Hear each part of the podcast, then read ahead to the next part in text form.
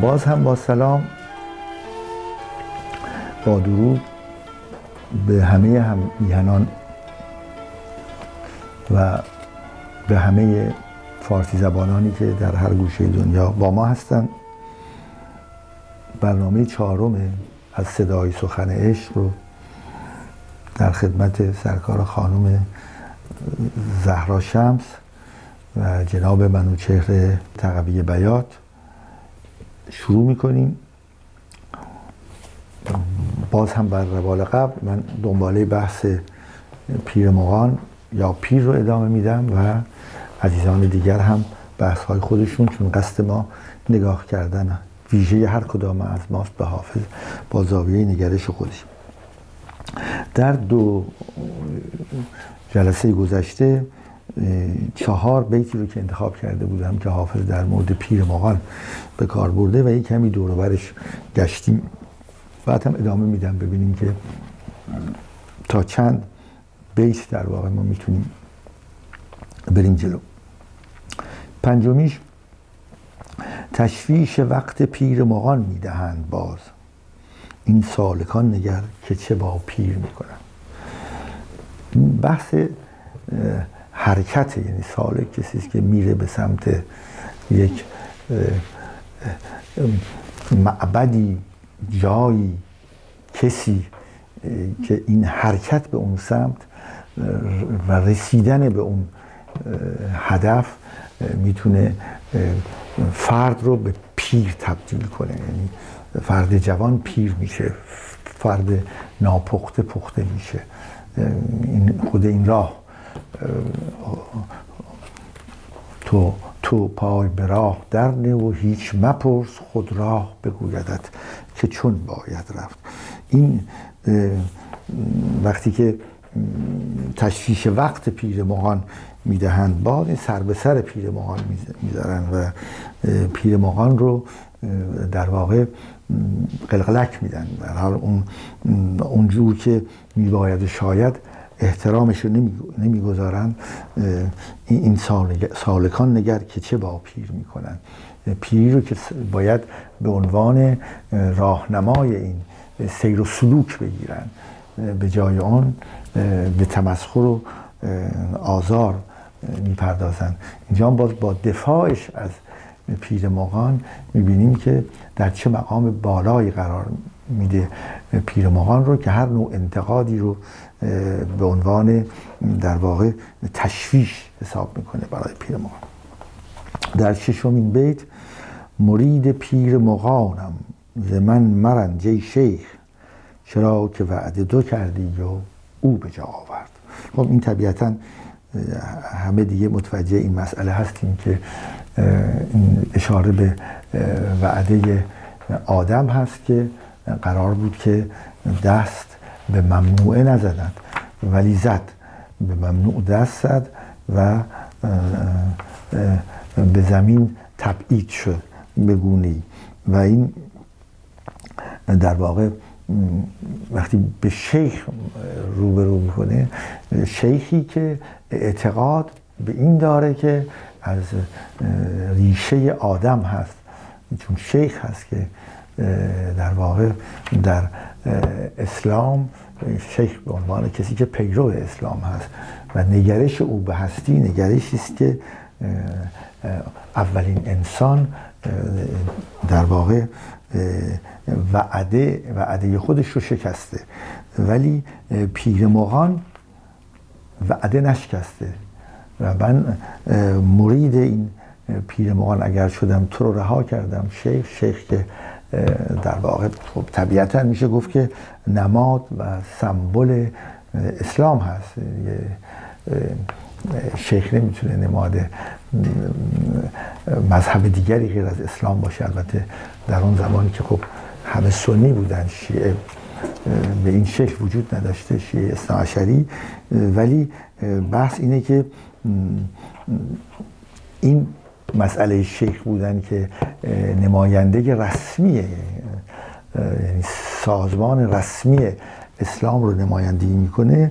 این وعده دو کردی و او به جا آورد. وعده یعنی این, این ساختار شما سرسلسله شما تا امروز این وعده رو انجام دادید و تو وعده ای که می‌کنی یعنی اون چه که می‌گویی بعد هم مطرح می‌کنه که حافظ در جای دیگه که این توبه فرمایان چرا خود توبه کمتر می‌کنن.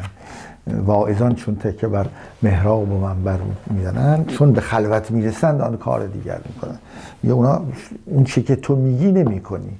ولی اون چه که پیر ماغان میگه وعده ای که می‌کنه به جا میآوره به همین دلیل میرم به سمتش. هفتمیش هست بنده پیر مغانم که ز جهلم برهاند. پیر ما هرچه کند عین عنایت باشد. اینجا دیگه در واقع به اوج می‌رسه.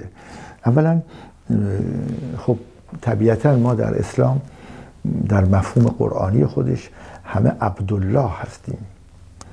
و می‌بینیم که در بعضی از مواقع هم الله دلگیر میشه و اعتراض می‌کنه که قلیل من عبادی و شکور کسانی که از بندگان من عبادی بندگان من هستند که شاکر هستند به اندازه لازم. و این در واقع عوض کردن این بنده پیر مغانم. یعنی بندگیش رو عبدالله بودنش رو پس می‌گیره در واقع. می‌بینیم در بالا شیخ رو میگه تو آنچه که وعده کردی انجام ندادی ولی پیرمغان انجام داد. در اینجا این بنده الله بودن رو پس می‌گیره. من بنده پیرمغانم اینجا عوض می‌کنه مسئله بندگی رو. که ز جهلم برهاند. یعنی شاید بنده دیگر دیگری غیر از پیرمغان باشه در جهل میمونه. اینجا خیلی ظریف و عمیقه این بحث بندگی. من بنده کسی هستم که هدایتی که می‌کنه حرفی که می‌زنه راهی رو که نشون میده حضورش بودنش اینها من رو از جهل میرهانه. پس میشه به یه شکلی اگر بخوایم شیطنت کنیم نتیجه بگیریم که اون عبدالله بنده قبلی که بودم که در اسلام هستم این بندگی منو در جهل نگه میداره. برهان خلفش اینجور میشه. بنده پیر مغانم که ز جهلم برهاند پیر ما هرچه کند عین عنایت باشد.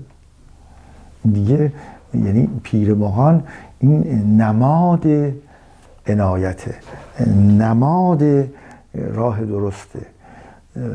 هیچ شکی هم درش نیست. اینجا همه شک دیگه اینجا برطرف میشه. هشتمیش هم بگیم و در همینجا ختم کنیم. نیکی پیر مغان بینی که شما بدمستان هر چه کردیم به چشم کرمش زیبا بود.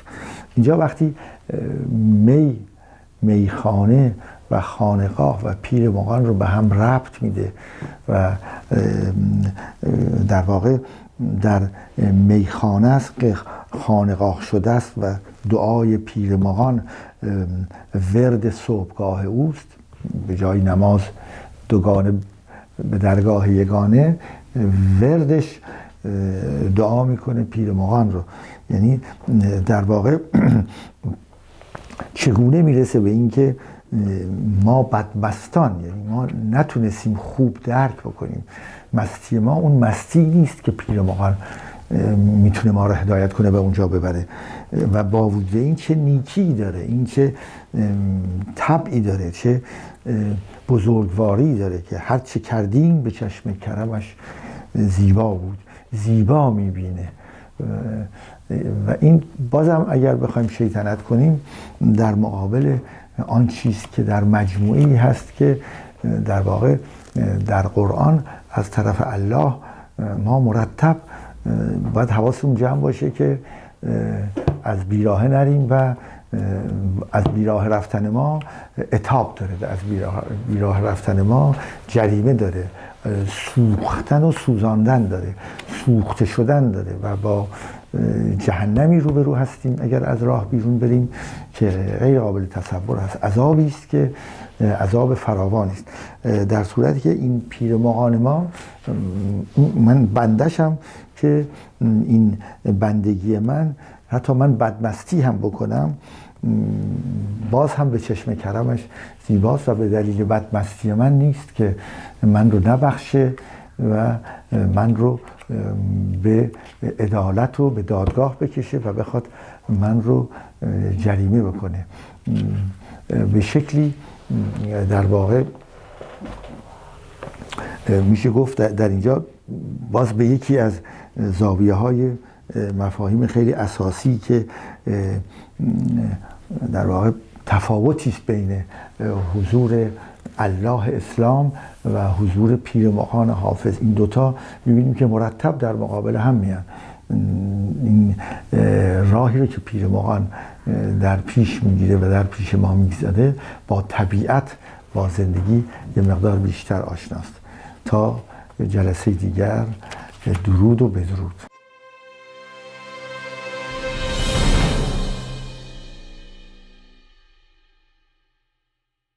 سلامی چوبوی خوش آشنایی بر آن مردم دیده روشنایی. سلام بر هم میهنان گرامی دوستداران حافظ و بینندگان تلویزیون رنگین کمان.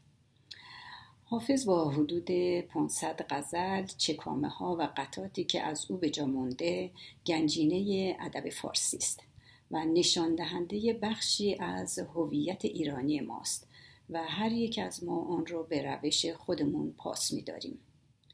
دوستان دیگری که در این برنامه هستند درک خودشون رو از محتوای غزلهای حافظ با شما در میون می‌ذارن. به عبارت دیگه اونها کوشش می‌کنن چهره درونی حافظ رو به شما بنمایانند. من هم به نوبه خودم به دلیل اینکه سالهای زیادی رو با حافظ گذروندم و به دلیل اینکه وقت زیادی رو صرف پژوهش درباره جای حافظ در ادبیات اروپایی و خصوصا ادبیات فرانسه کردم کوشش می‌کنم روی دیگر این سکه رو یعنی چهره جهانی حافظ رو به شما بشناسونم همونطوری که در برنامه پیش گفتم سفر بازرگانان و دانشمندان اروپایی به ایران و همینطور پیدایش نسخه دیوان حافظ در اروپا از جمله عوامل اصلی و مهمی بودند که به ترجمه اشعار حافظ به زبانهای اروپایی انجامیدند.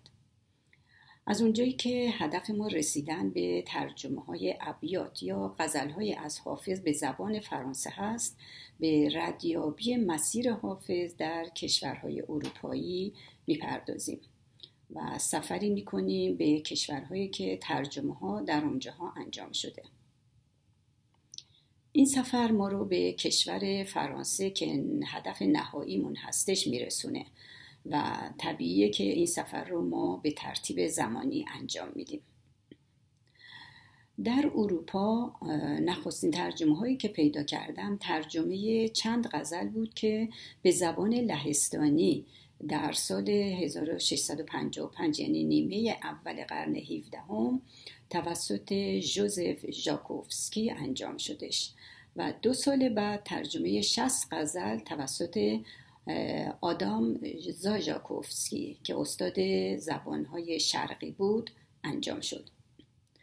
در همون قرن 17 من ترجمه هایی پیدا کردم به زبان لاتین که فقط از دو تا از نمونه هاش اینجا یاد می‌کنم. فرانسیس منینسکی شرقشناس اتریشی بود که دیپلمات و سفیر در قسطنطنیه بود و یک دستور زبان فارسی به لاتین نوشته بود. او اولین غزل دیوان رو در سال 1680 ترجمه می‌کنه. و ده سال بعد توماس هاید که دانشمند و شخصشناس انگلیسیه که در ضمن کتابی هم درباره مذهب ایرانیان قدیم نوشته بوده ترجمه یک غزل رو با تفسیر به زبان لاتین میده. این ترجمه ها هم در اواخر قرن 17 هم انجام شده بودند بعد از پیدا کردن این ترجمه ها به ترجمه هایی در زبان انگلیسی دست پیدا کردم. سر ویلیام جونز که زبان فارسی رو خیلی دوست داشت و خیلی خوب میدونستش یک دستور زبان فارسی در اواخر قرن 18 هم یعنی 1771 نوشت. و در این کتابش از اشعار حافظ برای صحت گفتههاش استفاده می‌کرد. ترجمه او از چند غزل به شعر بوده و فسیح هم انجام شده بوده این ترجمه به طوری که کارشناس ها از اون به عنوان یک شاهکار نام بردن. جونز شعر حافظ رو با شعر شاعران یونانی مقایسه کرده. کارهایی که جونز درباره ادبیات فارسی و حافظ کرده بود روی شاعران اروپایی اثر گذاشت و خصوصا از این دور است که ما می‌تونیم نشونه هایی از حافظ در کشورهای مختلف غربی پیدا بکنیم. اولین ترجمه منظوم دیوان رو جان نات در نیمه دوم قرن 18 هم به انجام رسوند. و دیوان کامل هم در همون اواخر قرن 18 هم یعنی حدود 1791 توسط آبجان که در کلکته زندگی می‌کرد انجام شد و چاپ شد. از اون به بعد هستش که تعداد ترجمه هایی که به انگلیسی انجام شدن افزایش پیدا کرد و ترجمه های خیلی خوبی هم ما پیدا می‌کنیم به زبان فارسی. مثلا بعد از حدود یک قرن بعد یکی از فسیح ترین ترجمه ها توسط گرترود بل انجام شده بود که او چهل و سه تا غزل رو به طور شاعرانه ترجمه کرده بود. و اما ترجمه های آلمانی. جوزف ون هممر پوشتگال دانشمند شرقشناس اتریشی مترجم دربار اتریش در قسطنطنیه بود و موقعی که او در استانبول بود با دیوان حافظ از طریق تفسیر سودی که به خاطر میارید دفعه پیش ازش نام بردم آشنا میشه. او حافظ رو تحسین می‌کرده و می‌گفته که در اینجا حافظ رو زیباترین و آتشی ترین آتشین ترین گل معطر در جمع شاعران پارسیگوی قرن هشتم هجری مینامند. وون هممر متن کامل دیوان رو ترجمه می‌کنه و سعی می‌کنه که فرم شعر فارسی رو حفظ بکنه یعنی حتی قافیه هم رعایت بکنه. و این ترجمه برای اولین بار در اول اوائل قرن 19 هم به چاپ می‌رسه. کمی بعد از این ترجمه چاپ این ترجمه یعنی در سال 1812 1813 خود این ترجمه در دو جلد چاپ میشه. و این یک سند مهمی بوده برای درک شعر حافظ و از طریق هم این ترجمه است که شرق شناسی در ادبیات آلمان وارد میشه و یک پایه‌ای میشه برای لیریسم یا غزل سرایی شرقی آلمان که این خب مسئله بسیار قابل توجهی هستش. در اینجا من می‌خوام از شاعر بزرگ آلمانی که شیفته حافظ شده یعنی گوته نام ببرم. در دوره‌ای که گوته زندگی می‌کرده موقعیت سیاسی اروپا بسیار دگرگون بوده و کشش فراوانی هم نسبت به استثمار کردن دنیا وجود داشته و سیاست مستعمراتی در حال رشد بوده. گوته که به فکر فرار از این نابسامانی های سیاسی بوده شرق رو کشف می‌کنه. و در این دوره سیاهان تصاویر رنگارنگی از شرق در کارهاشون ارائه می‌دادند که با اون چی که قبلا وجود داشت تفاوت بسیاری داشت. گوته با مطالعه سفرنامه های مارکوپولو، آدام اورالیوس، پیترو دلاوله، تاورنیه و شاردن که از اونها در جلسه پیش در برنامه پیش نام بردم. اونها رو می‌خونه و اطلاعاتش رو از این راه درباره ایران افزایش میده. و حتی هزار و یک شب و لیلی و مجنون اثر زیادی روی گوته گذاشته بودن. گوته در سال 1814 به ترجمه فسیحی که در بالا ازش اسم بردم که توسط هممر انجام شده بود دست پیدا می‌کنه و با مطالعه اون شیفته حافظ میشه. به نظر گوته حافظ ابرمرد بزرگی بوده و میگه گوته میگه که هرچی بیشتر حافظ رو می‌شناسم بیشتر او رو تحسین می‌کنم. و در جایی هم از حافظ به عنوان مرشد و راهنمای خودش نام می‌بره. گوته که مجذوب غزلای حافظ شده بوده می‌خواسته باهاش به یه طریقی رابطه ایجاد بکنه. او با زبان شعر گفتگو با حافظ رو آغاز می‌کنه و به این ترتیب بوده که دیوان غربی شرقی رو در 1819 به چاپ میرسونه. گوته در دفتر خاطراتش می نویسه که او می‌خواد که دیوان غربی شرقیش مثل یک آینه جهان نما باشه.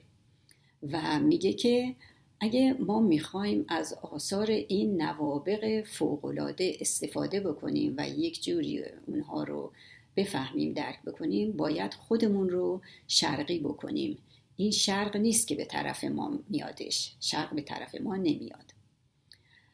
گوته فصلی از دیوان غربی شرقیش رو به حافظ اختصاص میده و نام اون رو می‌ذاره حافظ نامه. و در اونجا خیلی به ستایش حافظ می‌پردازه. گوته آرزو می‌کنه که مجموعه اشعارش بتونه اون ارزشی رو که دیوان حافظ داره کسب بکنه. و در این دیوان گوته ما می‌تونیم تشبیهات سمبول ها موتیف هایی رو که از ادبیات فارسی و در کار حافظ دیده میشه ببینیم که گوته اینها رو وام گرفته از ادبیات فارسی و از حافظ.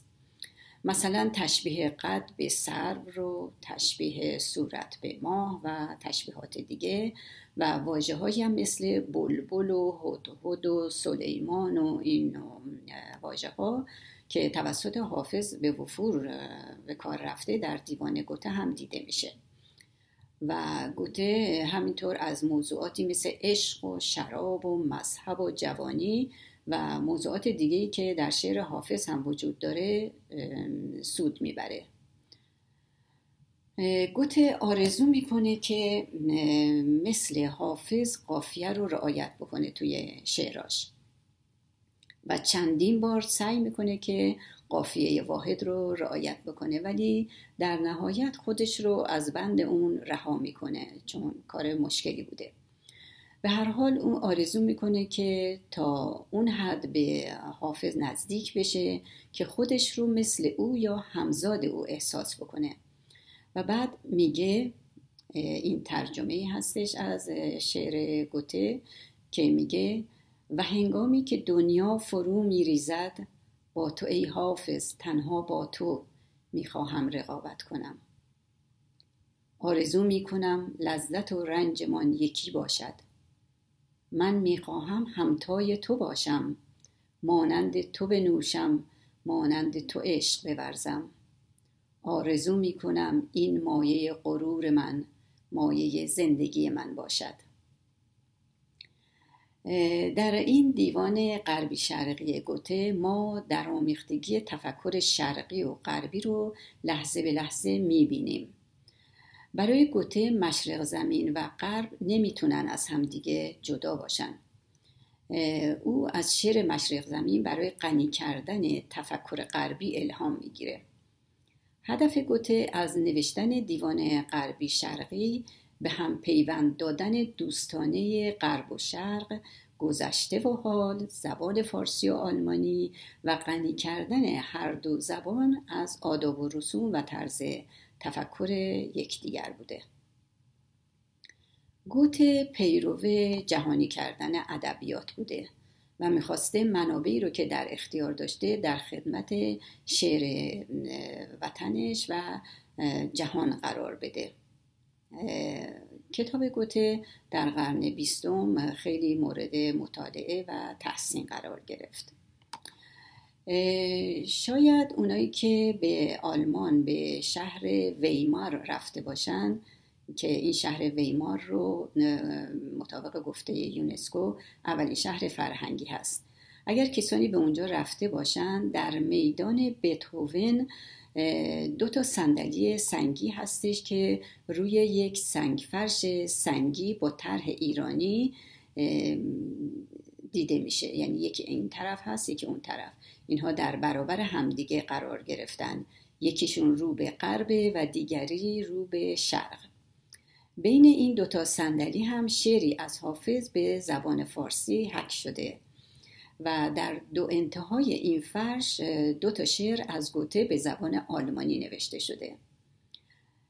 این طرح نشون دهنده رابطه نزدیک بین شاعر پارسی زبان حافظ و بزرگترین شاعر آلمانی هستش. بعد از گوته روکر شناس آلمانی بوده و پلاتن شاعر و نویسنده آلمانی هم اینها هم مجموعه های اشعاری چاپ می‌کنن روکر تحت تاثیر حافظ قرار گرفته بوده و به نظر یک پژوهشگر روکر اولین شخصی بوده که اشعار حافظ و رومی و دیگر شاعران پارسیگوی رو با رعایت فرم یعنی آهنگ و قافیه واحد ترجمه کردن. او غزلهای زیادی سروده و و او هستش که این فرم شعر رو در ادبیات آلمانی معرفی می‌کنه وارد می‌کنه. او در دفتر اشعارش که شامل 16 تا غزل هستش وفاداری خودش رو به سبک شاعران غزلگوی فارسی نشون میده. من صحبتم رو اینجا با ترجمه شعری از روکر که در اون فلسفه اپیکوریسم حافظ و نام حافظ رو می‌بینیم تموم می‌کنم. اسم این شعر گلهای شرقی هست که من قسمتی از اون رو براتون می‌خونم. و من می‌خواهم مست در خیابانها بگردم و توقف کنم آنجا که جامها به هم می‌خورند و خود را به میان جشن بیاندازم سرایم آنچنان که حافظ الهامم میبخشد. سرایم پاییز جوانی گل شراب و عشق را. متشکرم.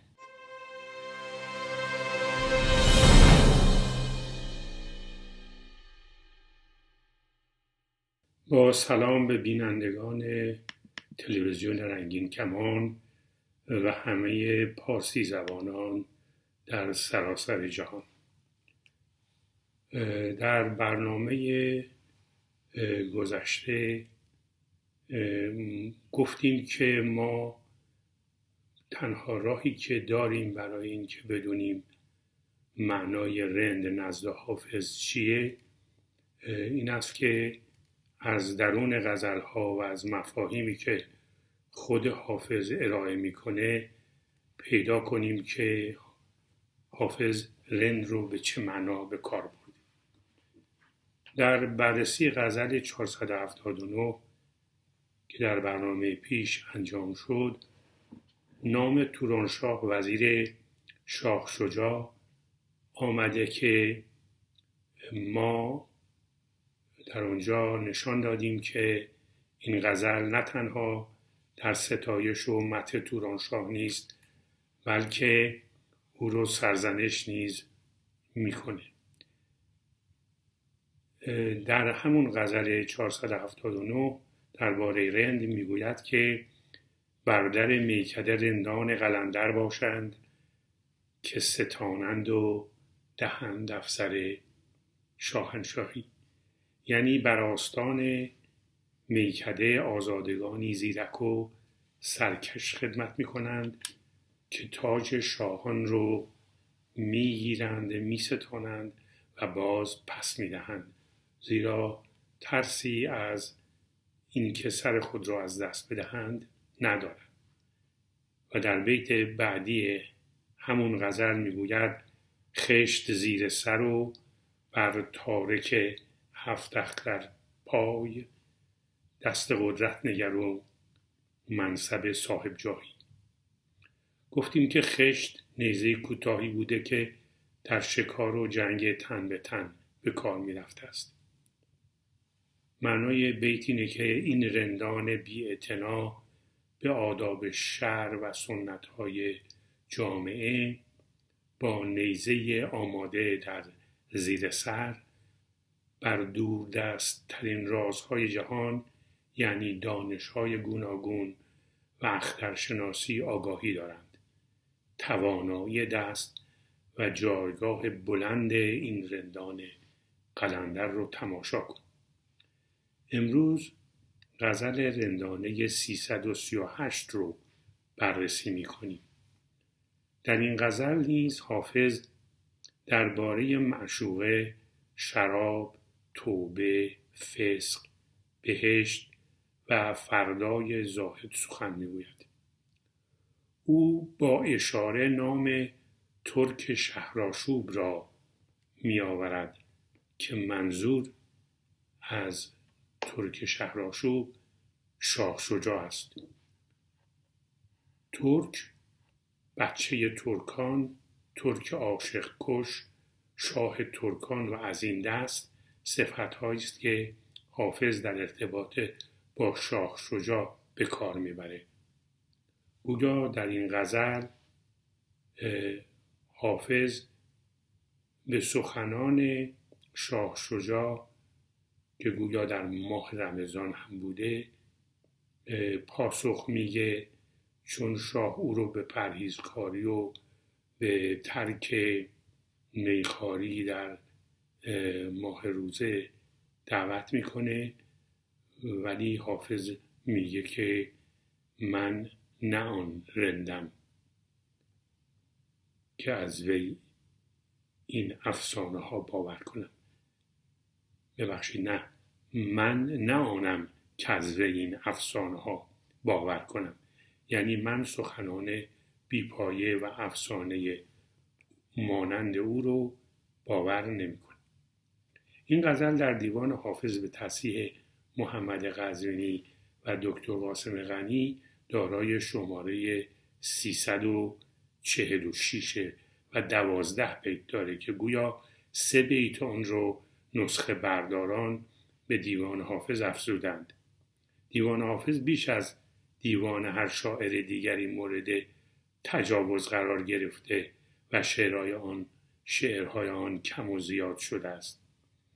زیرا گاهی نوشته های حافظ به آن اندازه کفرآمیز بوده که نسخه برداران نمی‌خواستند با نوشتن آنها دچار گناه شوند. گاهی نیز بیتهایی در پس و پیش شعر حافظ افزودن تا از میزان گناه خود و حافظ بکاهند. و این افزوده ها با شعر حافظ معمولا در تناقض. در این غزل می‌گوید که من نه آن رندم که ترک شاهد و ساغر کنم. محتسب داند که من این کارها کمتر کنم. می‌گوید من کسی نیستم که معشوقه و جام و می را رها کنم و معمور نهی از منکر یا نماینده حاکم شهر همین رو می‌دونه که من چنین کاری نمی کنم.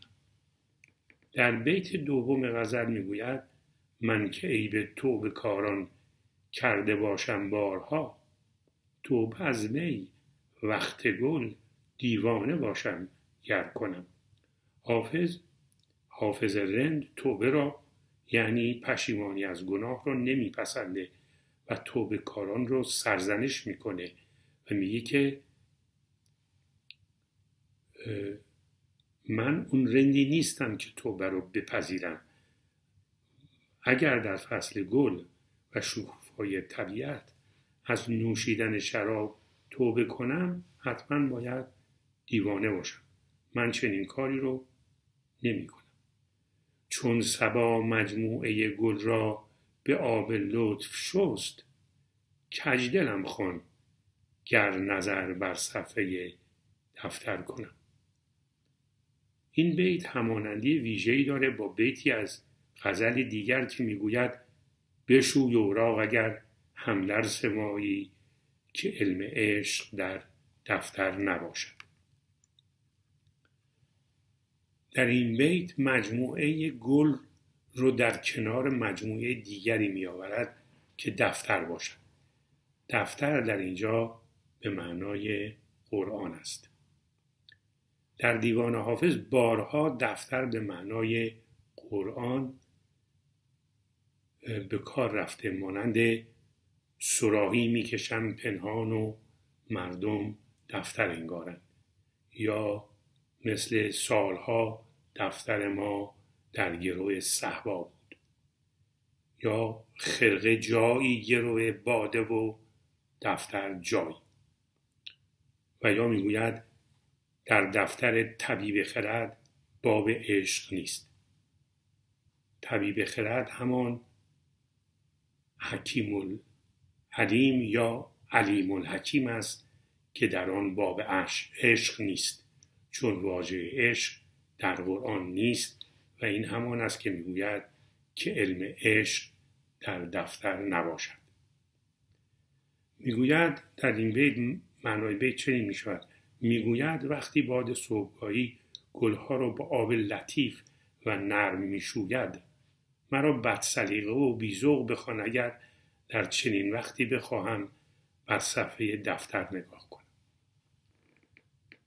لاله ساغرگیر و نرگس مست و بر ما نام فسق. داوری دارم بسی. یارم چرا داور کنم؟ می‌دانیم که لاله در اوایل بهار گل می‌کنه و گل لاله به جام شراب سرخ تشبیه شده و نرگس رو مست مینامه.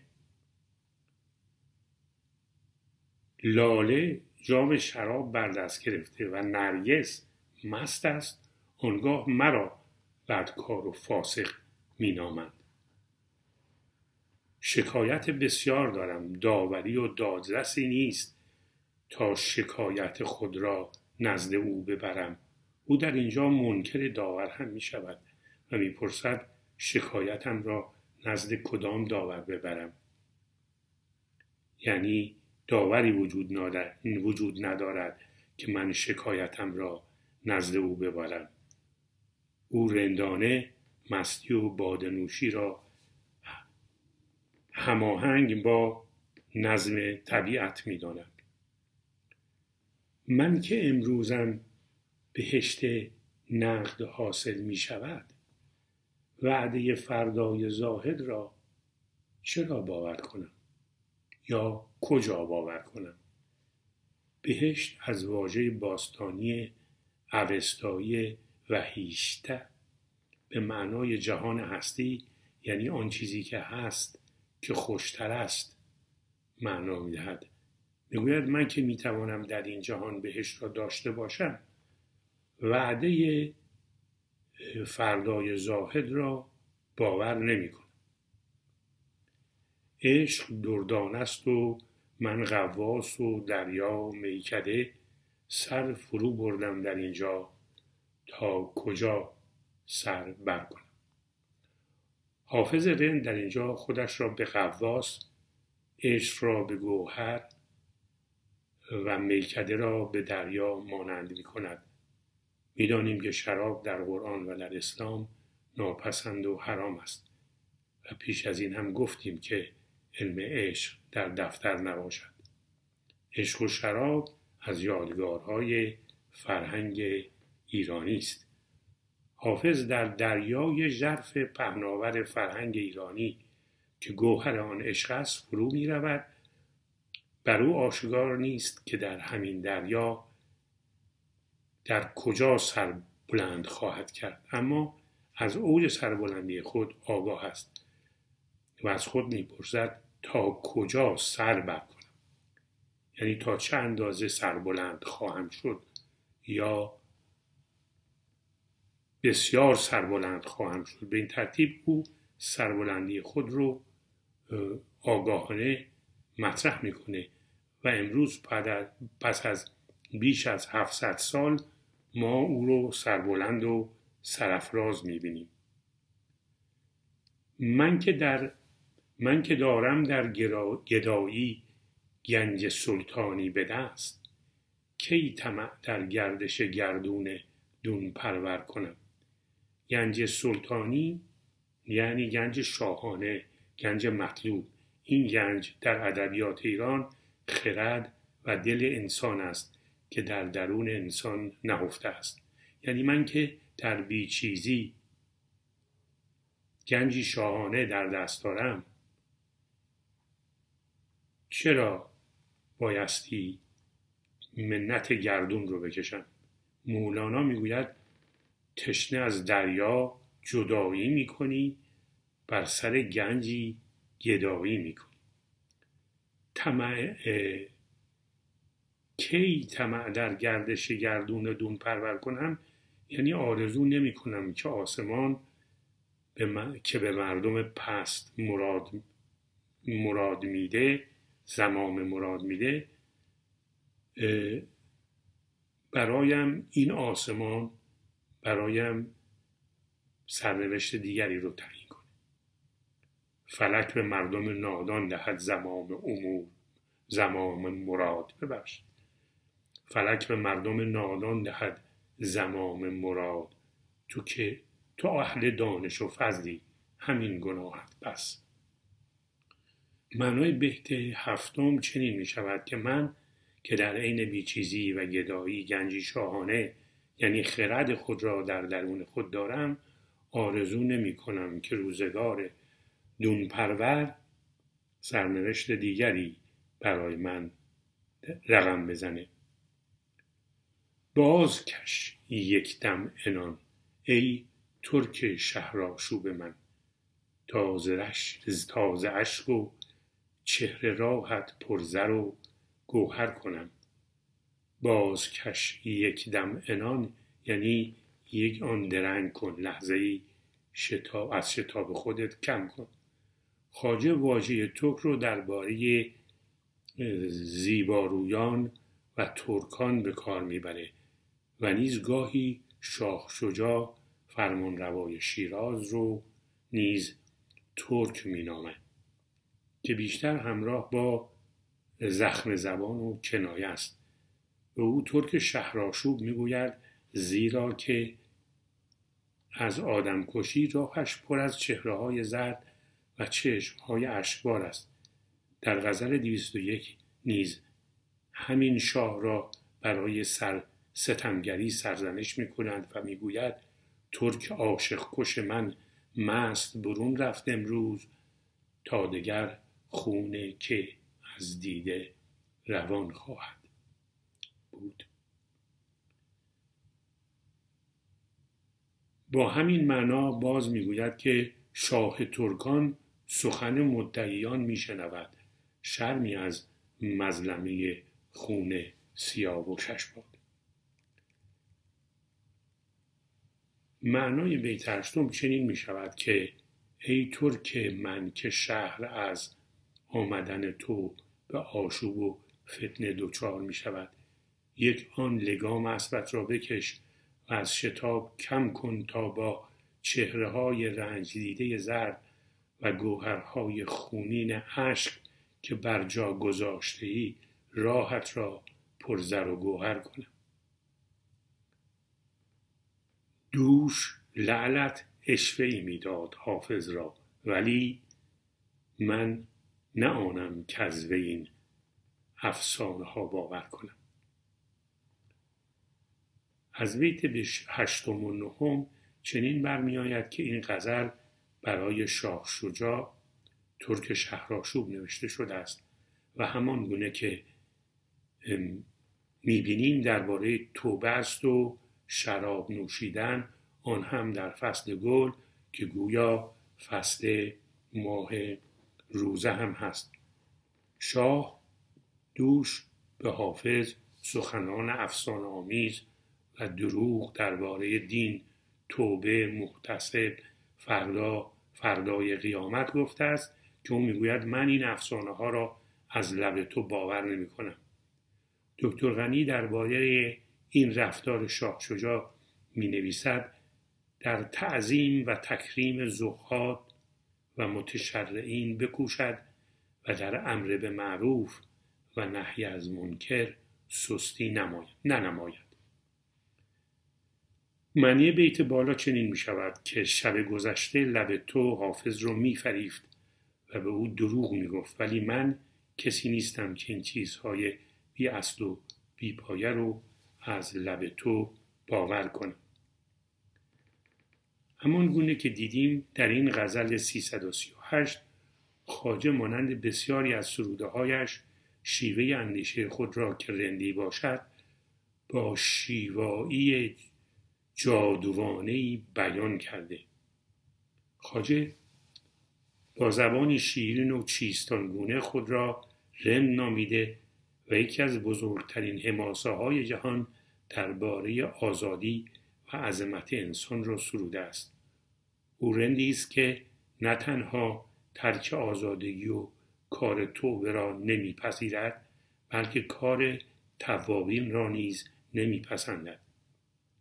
ما چکیده شیوه رندی و آزاداندیشی خاجه شیراز رو در غزل 338 می توانیم اینطور بازخوانی کنیم در بیت یک رند از اندیشه رند آزاداندیش از عشق به انسان و ستایش می دست نمی کشد.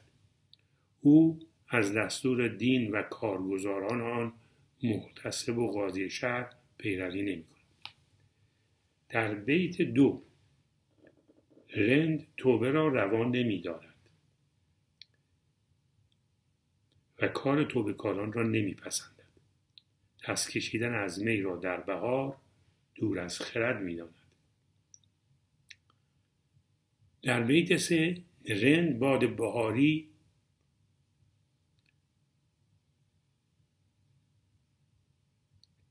شمنم باران و گلستان را ستایش می کند رند نگاه کردن به دفتر آوردن را در هنگام شکوفایی گیتی در بهار بیخردی و گمراهی می داند. در بیت چهار رند مستی لاله و نرگس و به ویژه انسان رو در گیتی گناه نمی‌داند. و آن را ستایش می کند دادخواه و دادپرور است و در جهان دادگر و داوری نمی شناسد.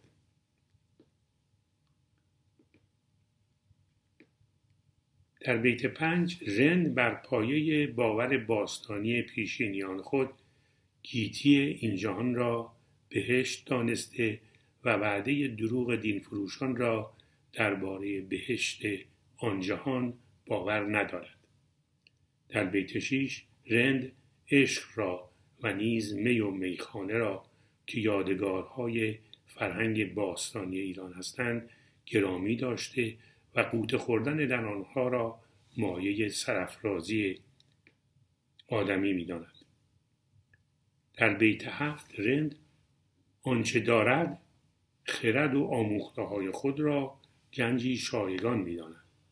رند گردون و روزگار را دم پرور شاه و صاحبان قدرت را پست دانسته و از زندگی خود خشنود است و از هیچ نیرویی توقع ندارد تا سرنوشت یا مقام او را تغییر دهد.